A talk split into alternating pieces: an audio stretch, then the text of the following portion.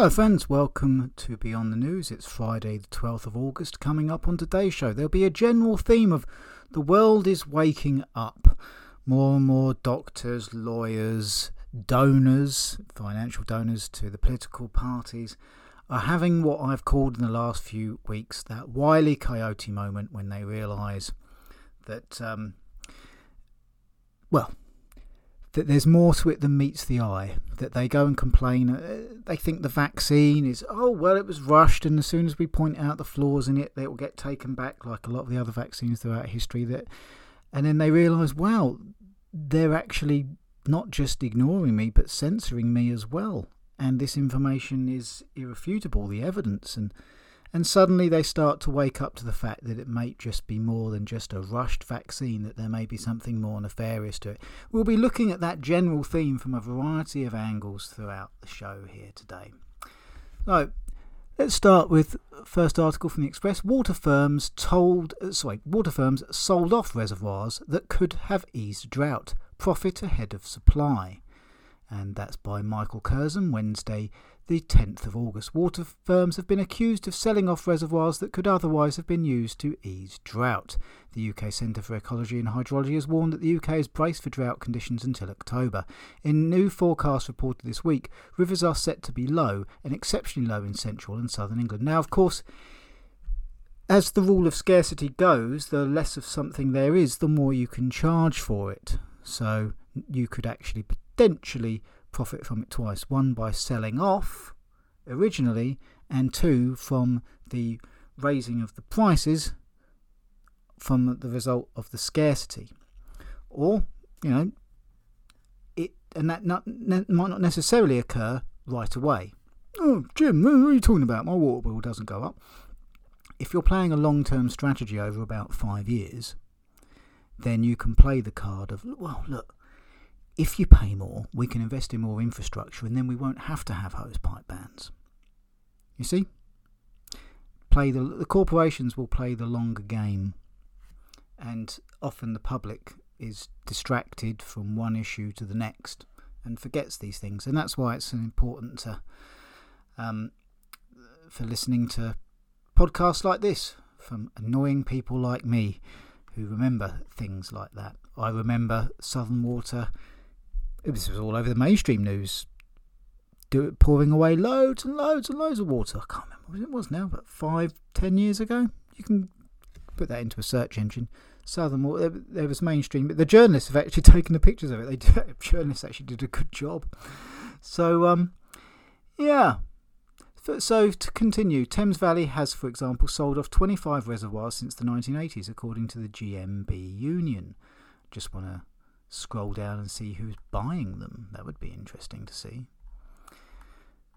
Doesn't seem to say who's buying them. I'll have a re scroll up. Mm, no. Can't seem to see who's buying them. That would be interesting, wouldn't it? Right, this is from the World Economic Forum. People are always asking, why are they penetrating the cabinets? What do they want? Well, we're going to be reading out three articles here of things that they seem to be, um, well, it's on their website. It's weforum.org. Five reasons why eating insects could reduce climate change. no, that's not from the Babylon Bee. Eating bugs, it will make the sun go cooler. there are people that believe this. Right, we've been. Uh, so, our consumption of animal protein is the source of greenhouse gas and climate change. Really? Insects are an overlooked source of protein and a way to battle climate change. Right, okay. Bearing in mind climate change has always happened because we've had ice ages and things, and plants desire carbon, oxi- carbon dioxide for their photosynthesis. We've been conditioned to think of animals and plants as our primary source of proteins, namely meat, dairy, and eggs or tofu. Before you say yuck, hear us out. So uh, there you go. That's one of the things that they want. And of course, um, the poorer you get, the more likely you are to eat bugs. All part of the Great Reset. Isn't there some research? I should actually. Why don't I put put that into Google now? Because I don't think Google would censor this. Yeah. Anyway, insects I'd rather just look it up than claim to know something that I don't. Insects. Um, high in toxins.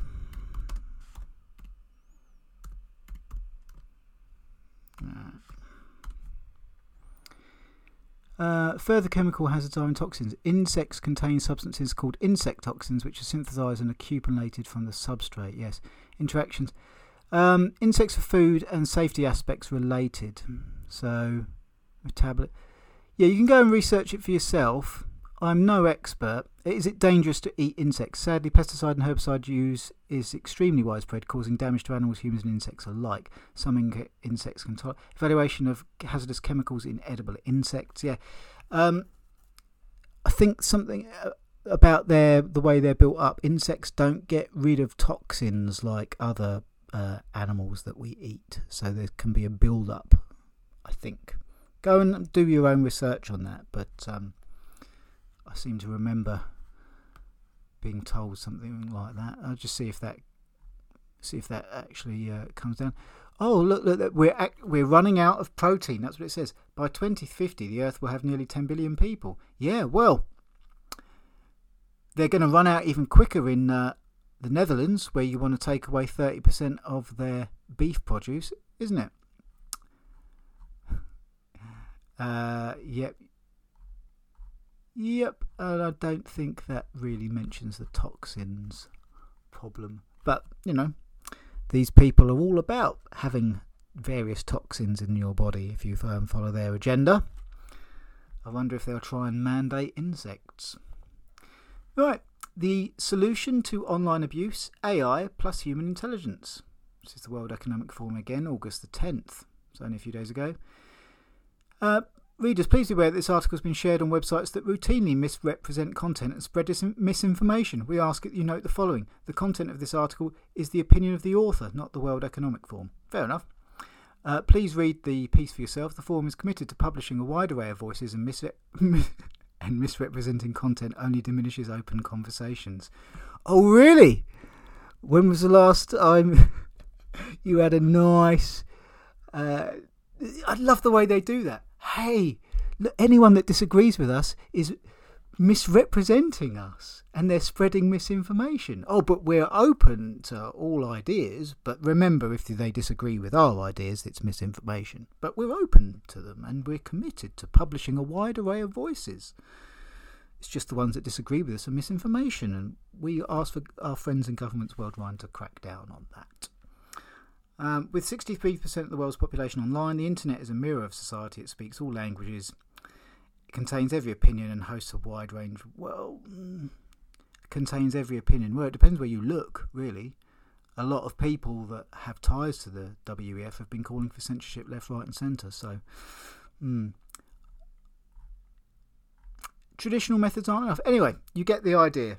It's basically, and to bear in mind the the preface that it said there that this is an opinion piece of someone at the World Economic Forum, not the World Economic Forum. I can fully appreciate that, but still, it is. Uh, if you want to see the link for yourself, it's uh, https um, colon dash dash www.weforum.org forward slash agenda, and then some other stuff. So um, it is from the WEF website. But again, you can see we don't want humans, we want AI doing things because at the end of the day, we're not going to have any problems with AI having a conscience. You know? And other such things. Asking questions, causing problems, uh, leaking information. AI. It, it wasn't the AI itself that leaked the information from Google about a month ago, was it? It was one of the human employees. Next on, universal basic income is the answer to the inequalities exposed by COVID 19. Right, so it's not the fact that small businesses were shut down, large businesses were allowed to stay open. Not, not that equality that COVID showed. No, no, no, no. Be very, very careful about this because the conspiracy types say universal basic income is what's planned, and it will be given out to begin with, and then as time goes on, it will be linked to a social credit score system like you see in China. So, oh, no, no, no, we didn't like your Facebook post. well, or to be more precise, the AI didn't like your Facebook post, so you won't be getting your money this week. What, you're going to be starving? Well, eat the bugs then. Pope Francis says it might be time to consider a universal basic wage in Easter letter. Yeah. Don't believe in a universal basic income? This is why it would work and how we can pay for it. Right. Anyway, you can go and read it for yourself, but just be aware those are the three things that they're really keen on universal basic income, you eating, well, there's a variety of things. The Great Reset, of course. The head of the World Economic Forum, Klaus Schwab, wrote a book on that. I suggest you have a look at some of the things contained therein. Next, this is more people starting to question the system. They don't seem to want to question anything. Crime Watch star Sue Cook blasts BBC over shameful box ticking. Former Crime Watch presenter Sue Cook has accused the BBC of being woke. She told Nigel Farage on GB News that the BBC used to be a national treasure. Now she claimed it was more concerned with ticking woke boxes with their cast. She said the BBC's COVID coverage was shameful, unwilling to ask questions. Yeah, I don't watch the uh, the BBC, obviously, and uh, so I wouldn't be able to tell you about whether they're ticking woke boxes. In fact, I, I really don't go in for the whole um, woke or attacking woke either way, really. I stay well out of it, so I shouldn't really comment on that. But the last bit here, she said the BBC's COVID coverage was shameful, unwilling to ask questions. Uh, yes. And I think that's why so many people are cancelling their um, license fee. I was about to say subscription, but that's what they want to make it, isn't it? I think if I said subscription, people would know what it meant. Not to mention the, the fact that you know they can't have the comments section on their articles anymore because people just call it out, and also you, you can't have the situation where people at the BBC are going, oh, all the fear, fear, fear based on cases, and the cases are based on the PCR tests. And when people's kids are faking a PCR test with a glass of orange juice, and the BBC says these tests are, you know, great, infallible, and anyone that says that is a conspiracy theorist, and their kids just doing it to get a day off school right in front of their eyes, it's going to cause a breach of trust when they're pushing. When so many people can uh, we went from the vaccines to safe and effective, and we're now in the phase where a lot of people are starting to go, I don't think it is. Now, I'm not in the conspiracy that they did this on purpose. I think it was just rushed, and I don't think I'll get another one. But there's no conspiracy here. Uh, the company just did its best, and um, you know they they probably told a few white lies to make as much money as possible. But there's no actual nefarious agenda going on there there are people, once they're in that box, their next step usually is to, right, I'll go and tell my local representative, I'll go and write to the company, and just like all the other unsafe vaccines over the years, it'll get withdrawn. Then the next step is when they're told, no, it's fine, and it, they go, well, look at all this evidence then, and the you know they're just ignored or just called a conspiracy theorist.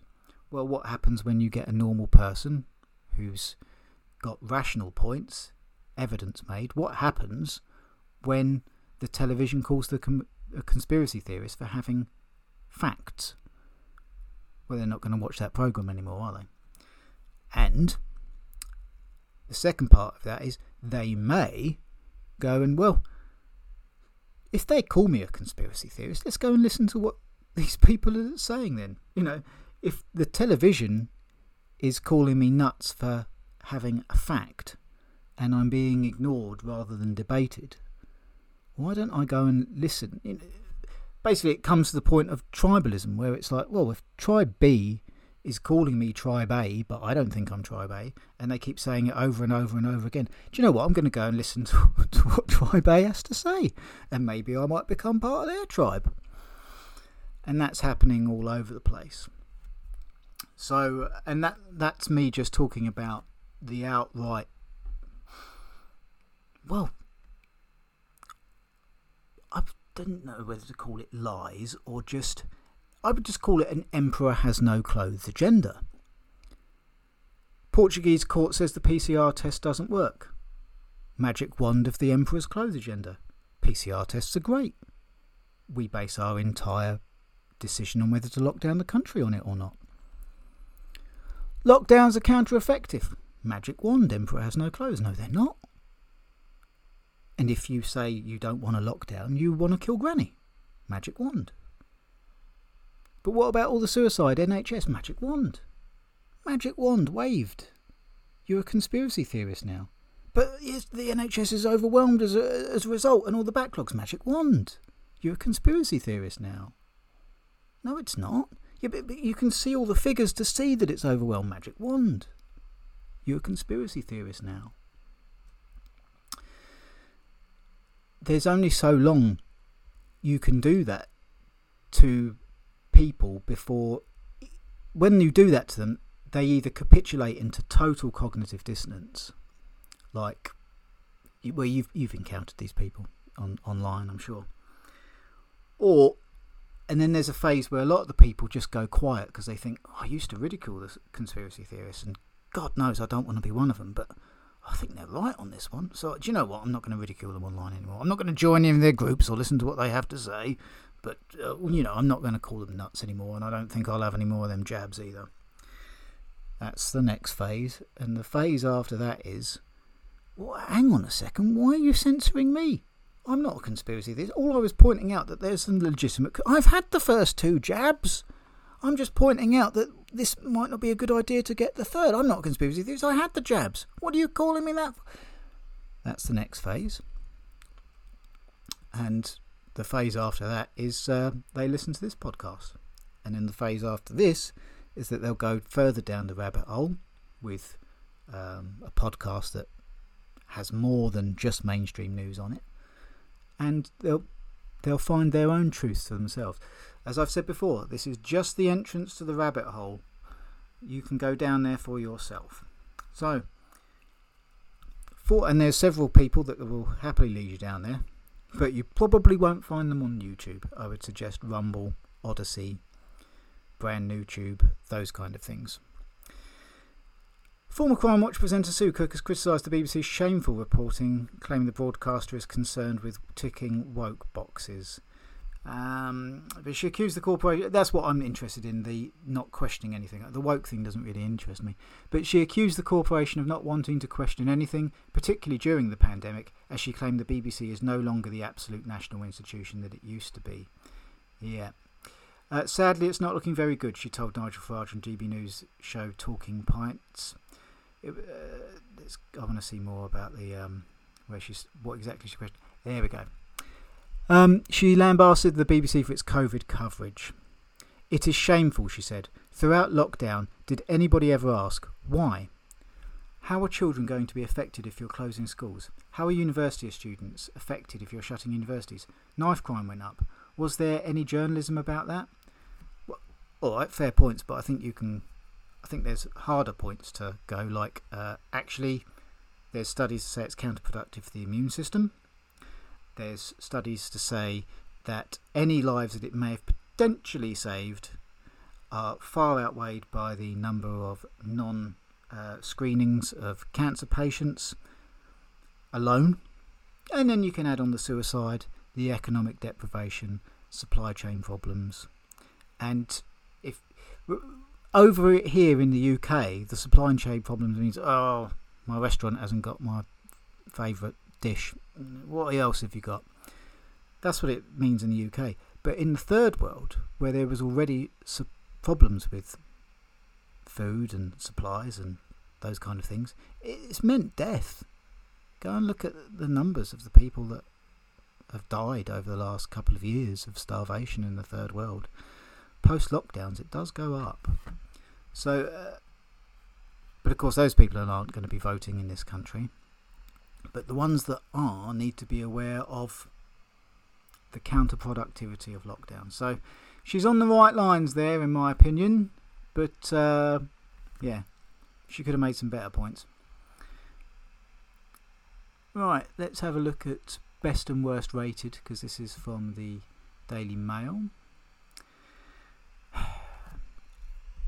Up 1557 down 11. So that's huge. That's a really, really polarized comment. That's uh, a very popular comment.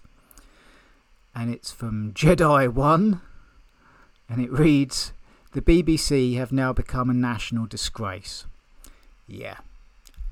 Yeah. I mean, there are going to be plenty of Daily Mail readers that are, you know, are far more upset about the whole woke thing.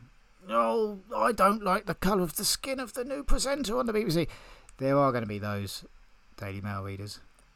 But I'm hoping that the vast majority are agreeing with that statement because the BBC is disgraceful in terms of its lack of reporting. Uh, I mean, where do we begin? The, on the, on the lack of reporting, they haven't had interviews or debates about the vaccine. They tried to do a hit piece. They haven't had the likes of Robert Malone or David Icke on question time to give their points of view across. They, when there were all those massive protests throughout uh, to begin with, the BBC just ignored them. They certainly ignored the ones where the protests turned up at their door. So let's hope that the Daily Mail people are thinking it's become a national disgrace because of the fact that it's a propaganda arm and not journalism anymore and nothing to do with the whole woke thing. I just want to get another one really. Up 1237 down 22. What a lovely lady Sue Cook is. We need more people to speak out. Well done, Nigel. Love talking pints and GB News. Okay, that's nice and positive. Um, Just sort of scroll down. Yeah, well, they're not going on about any woke stuff, so that's nice, but they're not concentrating on just how factually inaccurate the BBC is. And let me just reiterate on the justification for that. They, the whole COVID lockdown thing that they are reporting upon is based on cases, cases are based on tests, and the tests are not reliable to say the least and it depends on the cycle rate. And I don't remember the BBC ever asking much questions about that. I don't remember them asking questions about the consequences of lockdowns at the time. You know, but that's that, that's pretty much all the journalism that number 10 will answer questions to really the BBC is just getting the main brunt of it because it's the big one, you know, internationally. I suppose because it's fallen so far. You know, it used to have such a good reputation around the world. So lots and lots of people starting to go, hey, I don't think this BBC is quite the national treasure it once was. So ambulance calls for most serious conditions hit record one day ago. Last month saw the highest number of ambulance call-outs for life-threatening conditions since records began, NHS England officials say. There were more than 85,000 Category 1 calls for situations like cardiac arrests and people stopping breathing. The heat wave could have been one reason for increased demands, but experts say hospitals already face immense pressures. Nearly 30,000 patients waited for more than 12 hours to be admitted to hospital. The number is up 33% on the previous month and the highest since records began in 2010. 33% on a month. 33% is a huge number over, you know, to be a year, but a month. So it's quite clear that our government here in the UK are going to try and run this into the ground, and I bet you the solution will be private partnership, to which the British public will actually stand up for their NHS, I believe, in which case I think the tactic will then be we'll do it under the table legally, but we'll legally do it under the table. So right, this is the NHS, and we're just going to offer this contract to for just for the short term because we're stressed. We're just going to offer this contract to a private contractor to pick up the slack, um, and we'll just let that contract roll on and on and on and on forever. But we will announce it as a temporary measure, and then we'll just extend it.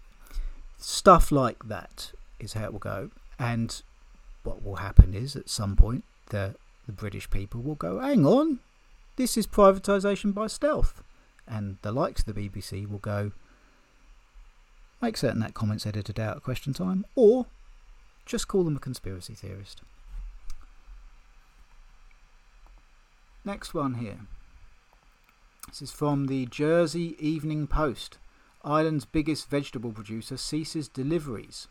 The island's largest vegetable producer has made its final deliveries, ending a 135 year family farming tradition.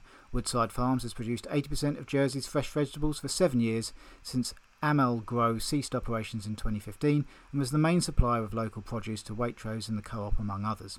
Owner Charlie Gallichan, a fifth generation farmer, previously cited spiralling operational costs as the reason behind the decision to stop. He confirmed yesterday that deliveries had now ended, but declined to comment further. Jersey Farmers Union President Peter Le Maistre said islanders would feel the loss. Obviously, it reduces food security because we lost our biggest vegetable producer, he said. There are others, but we don't have as wide a range or supply of veg. And again, look how this comes down. What's that got to do with eating bugs, you say? Well, the WEF and their cronies let, us put it this way. What is the official reason for the petrol prices being so high? The Russian invasion of Ukraine. Right. Both Zelensky and Putin are pals with Klaus Schwab. Klaus Schwab has said Putin is one of his young leaders, and you can go and tie, check for the ties to Zelensky to the WEF.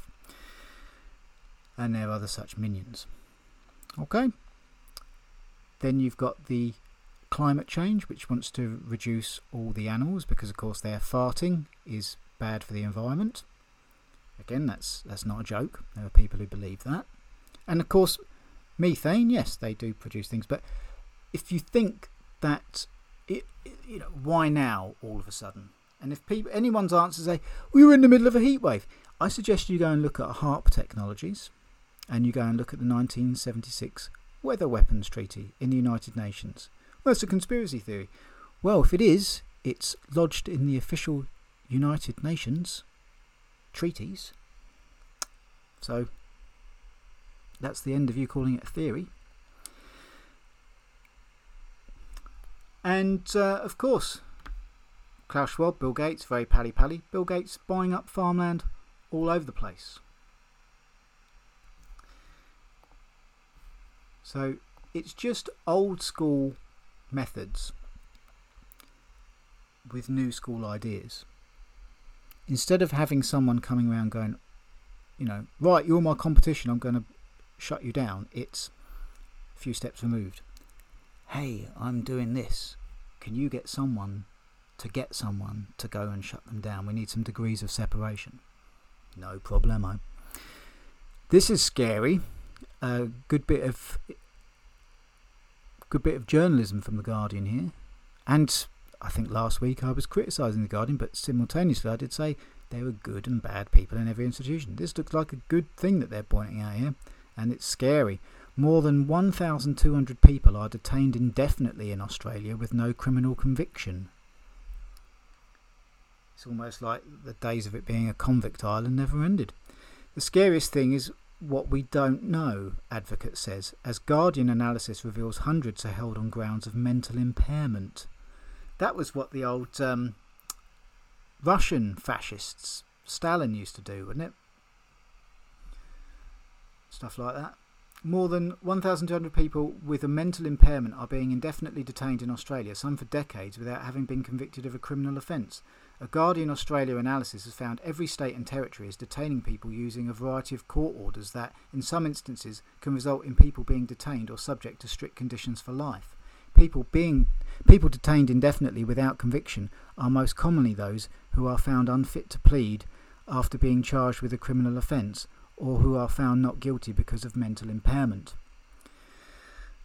Talk about open to abuse. Right then, we don't want what that person has to say. What are they saying? Oh, well, they're saying stuff against the official WEF COVID narrative. Well, they're obviously insane then. Anyone who doesn't want the jab is insane. Obviously mentally impaired. Right then, I need two psychiatrists to say that these people are mentally impaired. What's wrong with them? They don't want to take the vaccine. Oh, well, we're, the two biggest pro vaccine psychiatrists we've got. We'll happily do that, no problem. I mean, I'm not saying that's done with anyone, but can you see how such an abuse can occur? In fact, this is what the whole thing about Magna Carta was really about.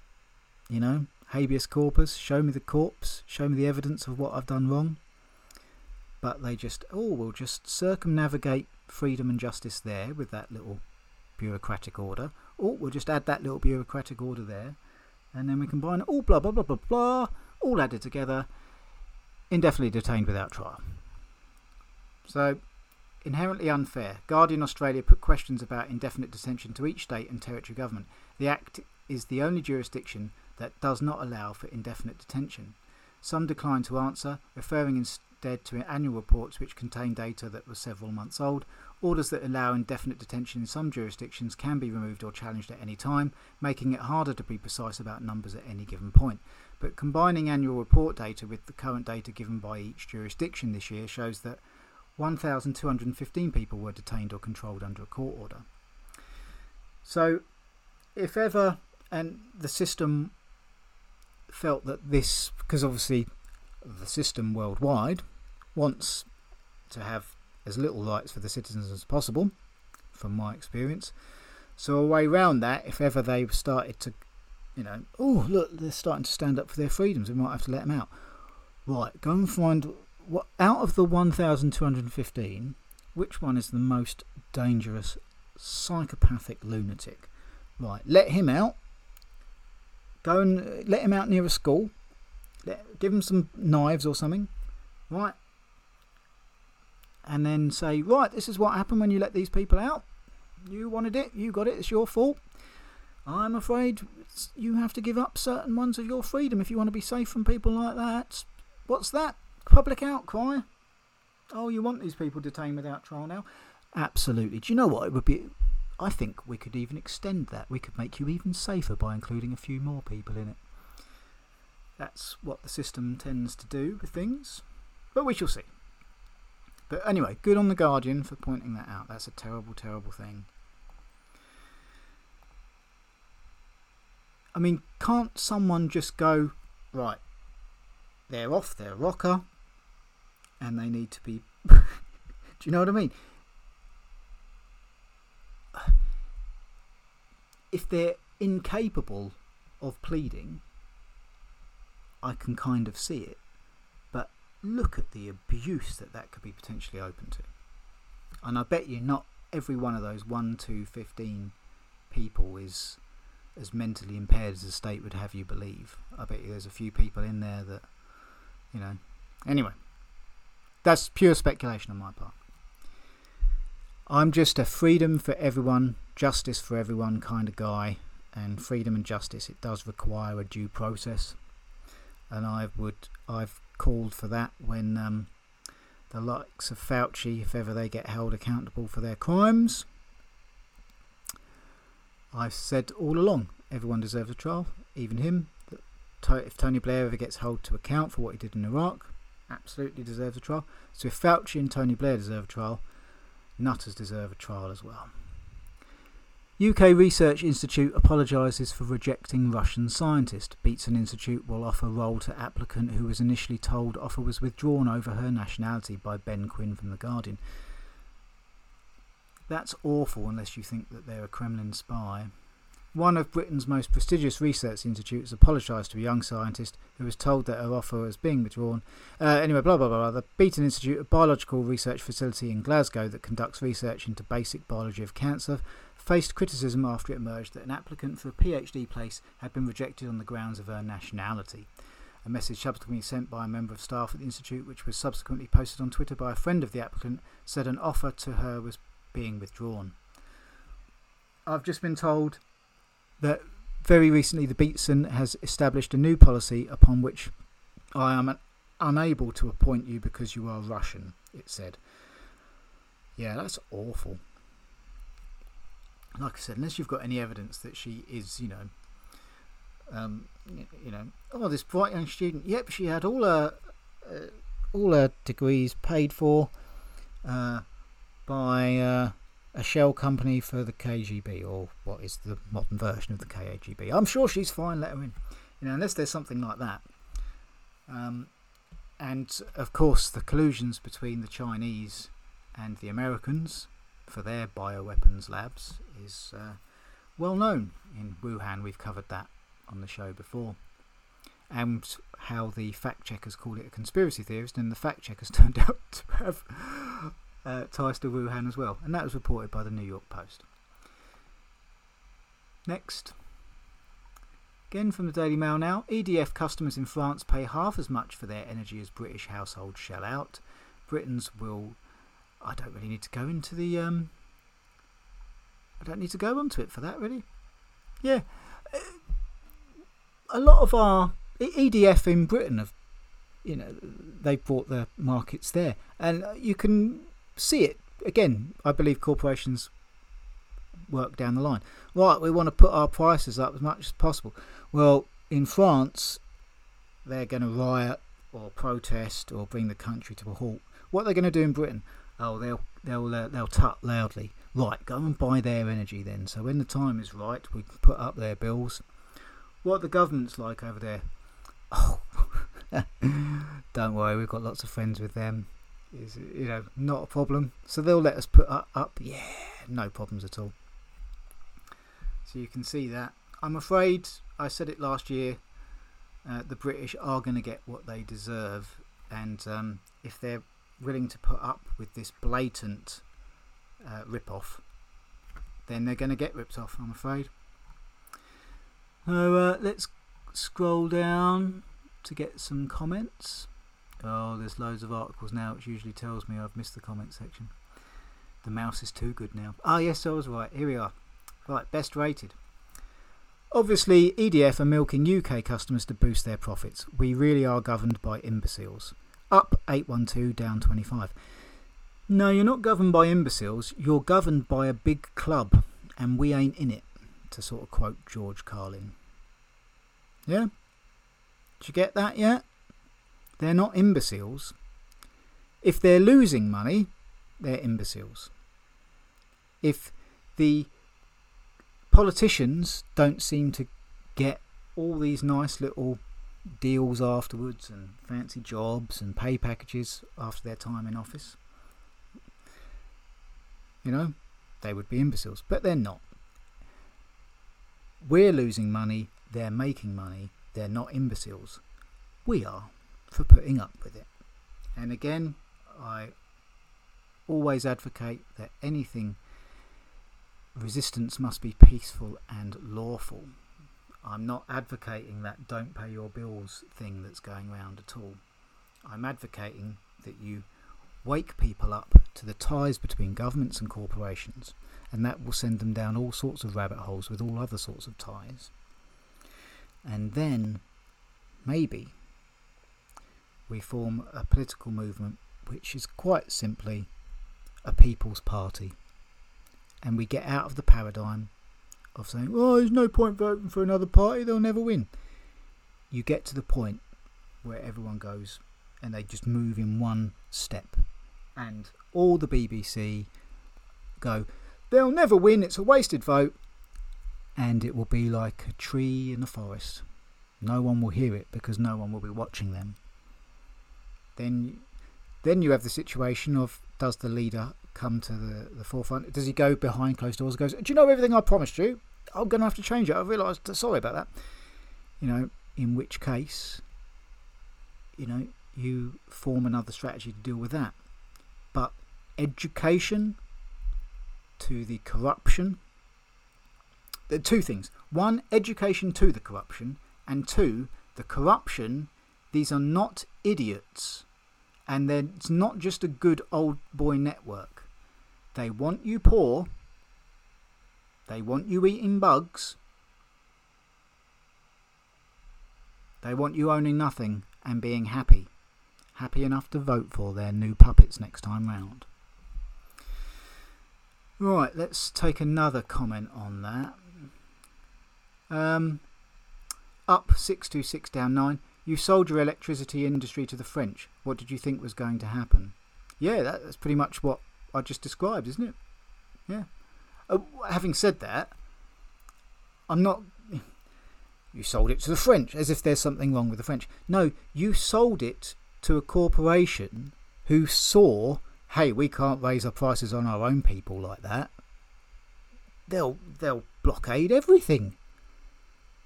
The French protest at the drop of the hat. Britain, though, they'll take anything. They'll bend over and take it.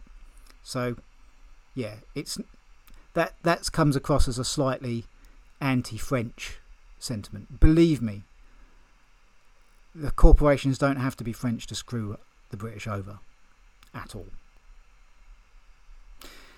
Um, yeah, so there you go. That's the next step. It's it's not incompetence and it's not corporate greed. There is something more beyond it. Don't get me wrong, it's that as well, but there is another layer.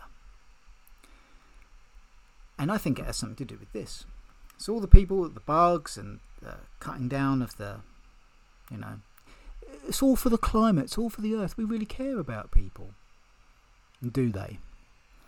Because here's an interesting statement made by Yuval Harari. We've played his clips on the show before. Humans are hackable animals and such. WEF advisor Yuval Harari. We just don't need the vast majority of population in today's world. By Robert Kraychik, 10th of August 2022. We just don't need the vast majority of the population. There you go. Remember that next time he says. Now, inject this experimental compound into your veins and kill off your food supply. Oh, but you need to do that because I really care about your health. Remember that statement. We just don't need the vast majority of population in today's world. And you can go and see, check out other of his clips, Yuval Harari. That's spelled, so you can go and do it for yourself. Y U V A L H A R A R I. Go and listen to some of these man's quotes for yourself. And um, remember that next time he tells you that um, you can't eat beef because of climate change, you should be eating bugs, and that you should own nothing and be happy. Next one.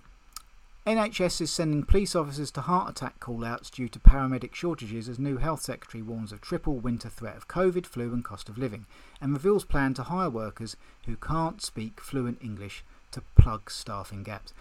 Yep, this is a Daily Mail article in case the headline didn't give it away to hire workers who can't speak fluent English. uh, but again, where's the left wing media covering stories like this?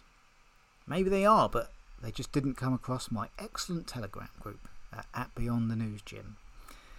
So, Health Secretary Steve Barclay said ministers face a real sprint to prepare NHS for the months ahead. Now, of course, it's also worth remembering that when you pressure your staff into taking the jabs through the mandates, which blew up in their face, but still plenty took them, and you've got the Francis Institute, Francis Crick Institute saying that the uh, vaccines lower the gold standard of the immune system. Uh, we've played that clip a few times.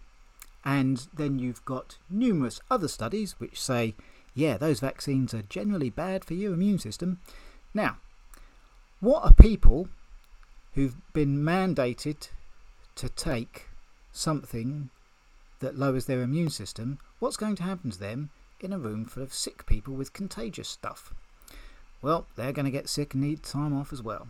And I'm going to I made that prediction about 6 months ago for the airline pilots. I said a lot of pilots were mandated to take that jab, and of course, some didn't, some kicked up a fuss, some airlines dropped the mandates, but plenty of pilots did. And we know that this jab can affect the blood. And we also know that going up in the sky on planes can affect the way the blood flows as well. Deep vein thrombosis, women on the pill, that kind of stuff. This that's mainstream stuff from years ago. So put all those pieces of the puzzle together, you've got something that can, not necessarily does, something that can have an impact on the way the blood flows around the body in the jab. And you've got another thing which accentuates it, which is flying high in the sky. Put those two things together in a population which has widely had the vaccine, and it equals problems. And if you don't believe me, go and listen to the is it Senate or congressional testimony where the military pilots were mandated for it, and they said the loads of pilots had problems flying afterwards, and a lot of their careers ended. So, what does that equal? It equals some pilots being taken out of the industry to begin with, and the more times they go up there, every time they're rolling those dice, sometimes they're going to lose and they're not going to go back up there again. Now, will the airlines be able to fill those vacancies with new pilots coming through quick enough? And if so, will they then go, well, the jabs aren't mandated, but I'll tell you what, we're not going to give you the job if you don't. You know, it's one thing to try and mandate to it to existing clients, it's another thing to say, can you please fill out this form? Have you been COVID vaccinated? Oh, right, okay. And we'll just put into two piles of those that have and those that haven't. And, um, well, the ones that haven't, where we file them, we call it the bin. And um, do you think that governments who are pushing through these mandates left, right, and centre are going to go, oh, that's not fair, you can't discriminate against that? No, no, no. Of course they're not, because they're pushing for this discrimination. A lot of governments around the world. So, um, yeah, there you go. So NHS is sending police officers to heart attack call-outs due to paramedic shortages. Yeah. Now, it definitely won't help having that COVID lockdown backlog to deal on top of that. And it definitely won't help with all the cutbacks that the NHS has suffered. And it doesn't help when you give the nurses below inflation wage increases and just ask for a clap every Thursday night at 8pm for them instead. That's not going to do much for morale.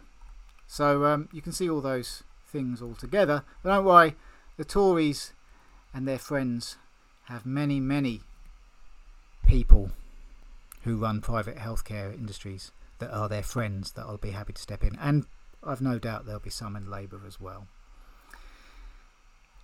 Right, let's just scroll down here and get the uh, get the uh, ups and downs comments. Best rated and worst rated. Alright. Up 385, down 55. The massive rise in our population during the last decade from people coming here from abroad to live here must be part of the blame of our public services being unable to cope, and we should be training our own people to be NHS personnel. Oh, there's a Daily Mail reader comment for you. Um,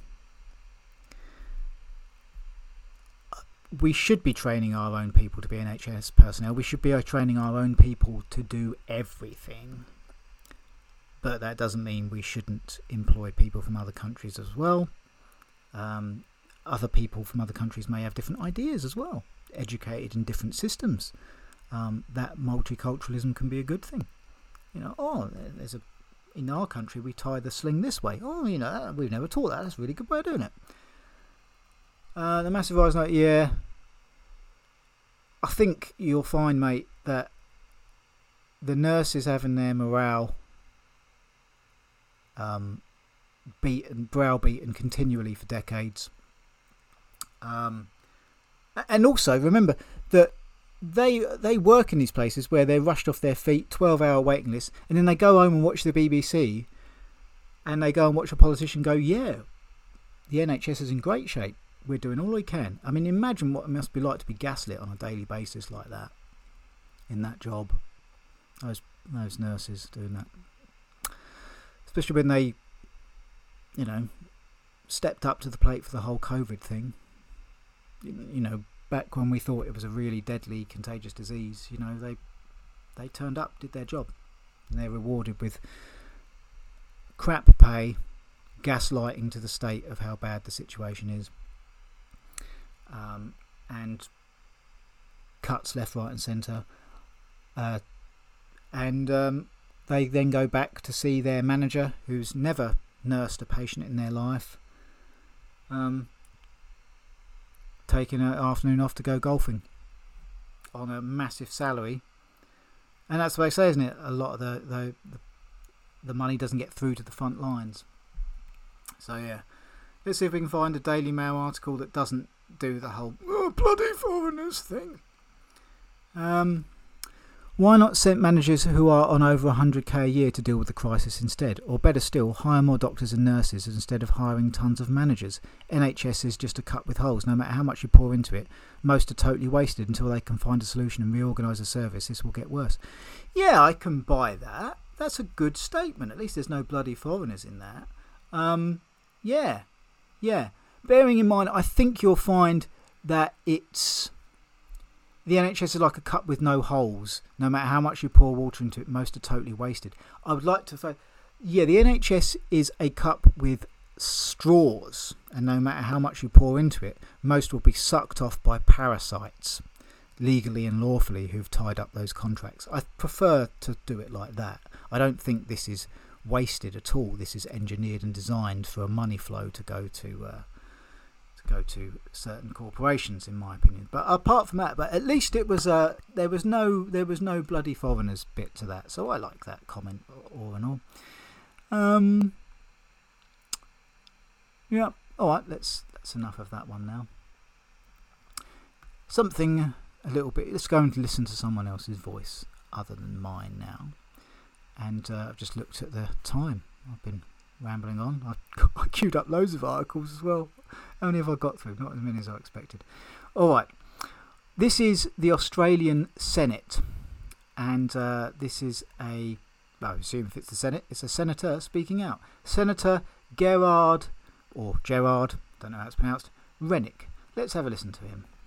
Uh, thank you, Acting Deputy President. Uh, today, of course, is the 2nd of August, and it's been almost a, well over a year that we've had the vaccine rollout continue. And every day I still hear from people who suffer from injuries from the vaccine or suffer through mandates or some form of discrimination. Uh, we've just recently passed about uh, through 10,000 cases of COVID in the last six months. Now, I don't know if that's not evidence to say that the vaccines aren't effective, then I don't know what is. However, I'm not here tonight to talk about the ineffectiveness of the vaccine, which didn't stop transmission. I'm here to talk about how unsafe vaccines are. And I want to explain why, and I want to go through the biochemistry.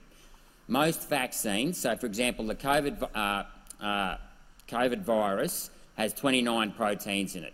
Normally, if you de-attenuated a vaccine, you gave someone a de-attenuated vaccine, you would take out the ionised molecule uh, of that virus. So you have got 20, 29 uh, molecules, you'll take out one. Uh, and what that does, and the one you'll take out is the ionised molecule. So an ion either has more electrons than protons or likewise more protons than electrons. Either way, it's a charge. And that's what they call the active ingredient in a vaccine. It's the thing, if you've got two magnets, one with the north pole, one with the south pole, goes past each other, it wants to attach. And that's why a vaccine normally is de-attenuated, because they take out that ionised molecule so it doesn't go around jumping on everything. But what that does is it allows the uh, antibody to attach to the antigen, end of story. Now, the other thing is, because that molecule is still quite large, it's 28 um, molecules remaining in a normal uh, de-attenuated vaccine, it is too big to cross the endothelium, right? Now, what is the endothelium? It is the small capillary between your muscle tissues and your bloodstream. And in order to cross that uh, uh, capillary, you've got to be small enough in a process called uh, endocytosis in order to cross into the bloodstream, right? Now, what this particular vaccine does is that delivers a lipid nanoparticle. It is a very tiny particle, much smaller by a factor of a thousand than a normal virus. And what that means is it can travel from the tissue through the endothelium into your bloodstream. Now, We know that that's the way this particular vaccine works because in the TGA non-clinical evaluation report, if you go to table 4.2, you will see where they have done the distribution of the lipid nanoparticles on, on the lab rats, literally the lab rats, uh, when they injected this particular vaccine. And I'll just read out some of, the, some of the body organs that it went through and the concentration increases. I just want to focus for a start on the ovaries. After the first 25 minutes, it was at 0.1. By the, uh, uh, so the concentration levels was uh, milligrams to each gram. So by the end of the first uh, 25 minutes, it was 0.1. By the end of the first day, it was 5.25, uh, and then by the end of the second day, it was 12.26. Now that has doubled after two days, and that's, that's not the only organ. Uh, it went into the liver, uh, goes into the heart, the eyes, the brain, the bone marrow, the bladder, the adrenal glands. There's just about half of the vaccine and the lipid nanoparticles go into organs other than the injection site. Now, this is despite the fact that we were told that a normal vaccine goes into your deltoid muscle and that's where it stays. Well, that's not the case with this particular vaccine. And what's particularly scary about this is they knew this in the animal trials and despite the fact that the concentration was still increasing after 48 hours, you know what they did? They stopped the trial. They stopped the trial. Now, don't you think you would run the trial right through to the point of where the lipid nanoparticles had left the body? But they didn't do that. And not only that, that's just the start of it, because once you start gets inside the cell and start uh, creating the spike protein, that can last for days longer as well. But here's the thing: in the animal trials, they never delivered the spike protein mRNA inside the lipid. They delivered a benign enzyme by the name of luciferase, which is the stuff you see in fly flies, uh, and that lights up so that they could trace it. But as the TGA non-clinical report says, they never tested the distribution and degradation of the spike protein in any humans or animals in this particular, uh, for this particular vaccine before they rolled it out. Now, normally when you get the virus, okay, it comes in through your mucosal system. Uh, That's where I'm going to leave that one because there's another clip I want to play. But that, that was very good. That was uh, very good. Gerard Rennick and letters after his name are LNP. I presume that's something to do with his title or his party or something like that. Um, so uh, check out more of that. And uh, you can go and see the clip for yourself on YouTube. But this is how I want to end the show today in the theme that we started. This is Brian Kilmeade. I remember him from the early UFC days when I used to watch that. And he is interviewing a Democrat mega donor. And um, so Brian Kilmeade, I believe, is Fox News, I believe. And so I'm now going, yeah, it is Fox News. So this is a uh, mega donor, Steve Kirsch from the Democratic Party. And um, just listen to what this bloke has to say. Ship Steve Kirsch is an entrepreneur, self made success story, and joins us now to explain his reasoning. Steve, when did the Democratic Party start going south with you? Well, when they violated my, my, my trust, Brian. Um, you know, they told the, the agencies, the FDA, the CDC, the NIH, said that these vaccines were safe and effective.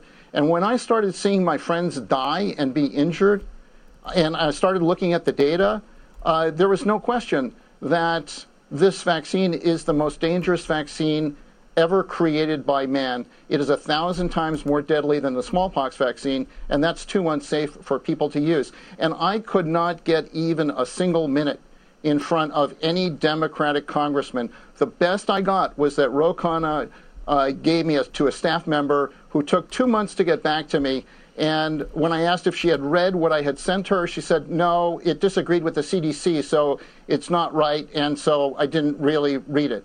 So, and so that's as far as I ever got. Uh, but you didn't stop there. You did your own research. What did you find? What, what, what did you find was effective, and what was the reaction when you put it out there?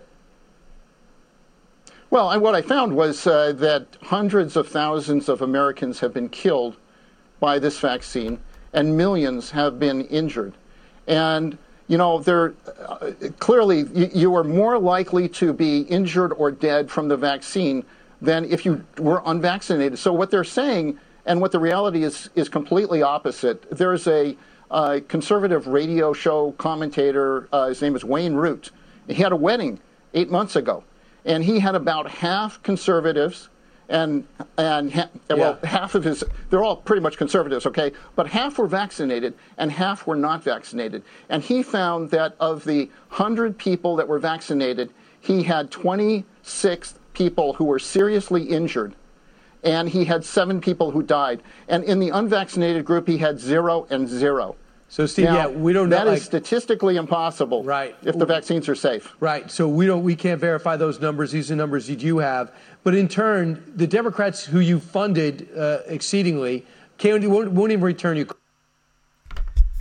So, um, yeah, that is the Wile E. Coyote moment in action. So, to begin with, it's okay, the, the rolling out the vaccine. It was the stonewalling that did him. That's when it becomes clear that something really dodgy is going on because everyone makes mistakes. Lord knows I do. Listen to these podcasts. I make several every podcast. But it's when someone comes up to you and goes, "I've you've definitely made a mistake. Here is the science to say you've made a mistake. Um, here's a second opinion saying exactly the same thing, and here's loads of anecdotal experiences backing up exactly that. And when someone goes, you know, I'm, I'm a mega donor, and they go, oh no, everything you've just said, no, magic wand, emperor has no clothes. The CDC said everything you've just described doesn't exist. Magic wand. Boom. Emperor has no clothes. We're waving that magic wand again. And it's the waving of the magic wand that's pissing people off. Pissing people off like him. I imagine a few years ago, if you were to say to this guy, Do you know the Democratic Party are going to mandate an experimental jab for as many people as possible, including the military? And when the data comes back that this is a massively bad idea, they're not just going to ignore you, they're going to call for you to be censored. I imagine that bloke would go, Shut up, you conspiracy theorist. That's never going to happen. And now, here he is. But he needs to take that one step further and remember that Trump pushes the vaccines too.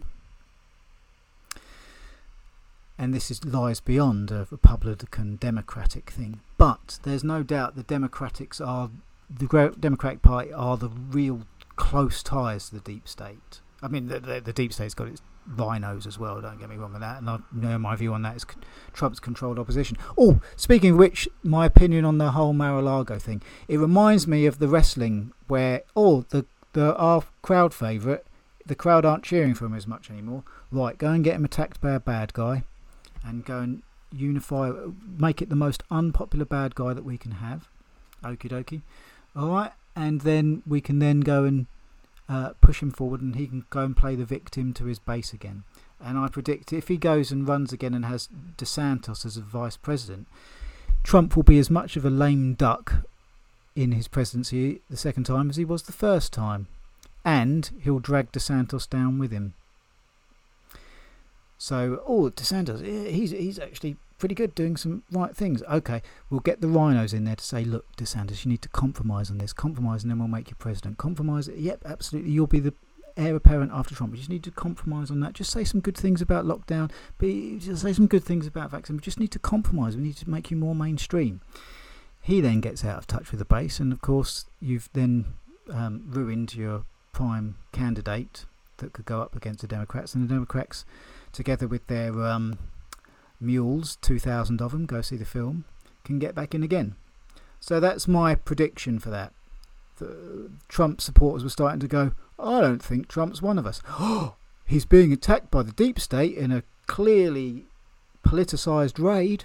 Oh, let's rally round him, you know? It just it's just like pro wrestling, you know.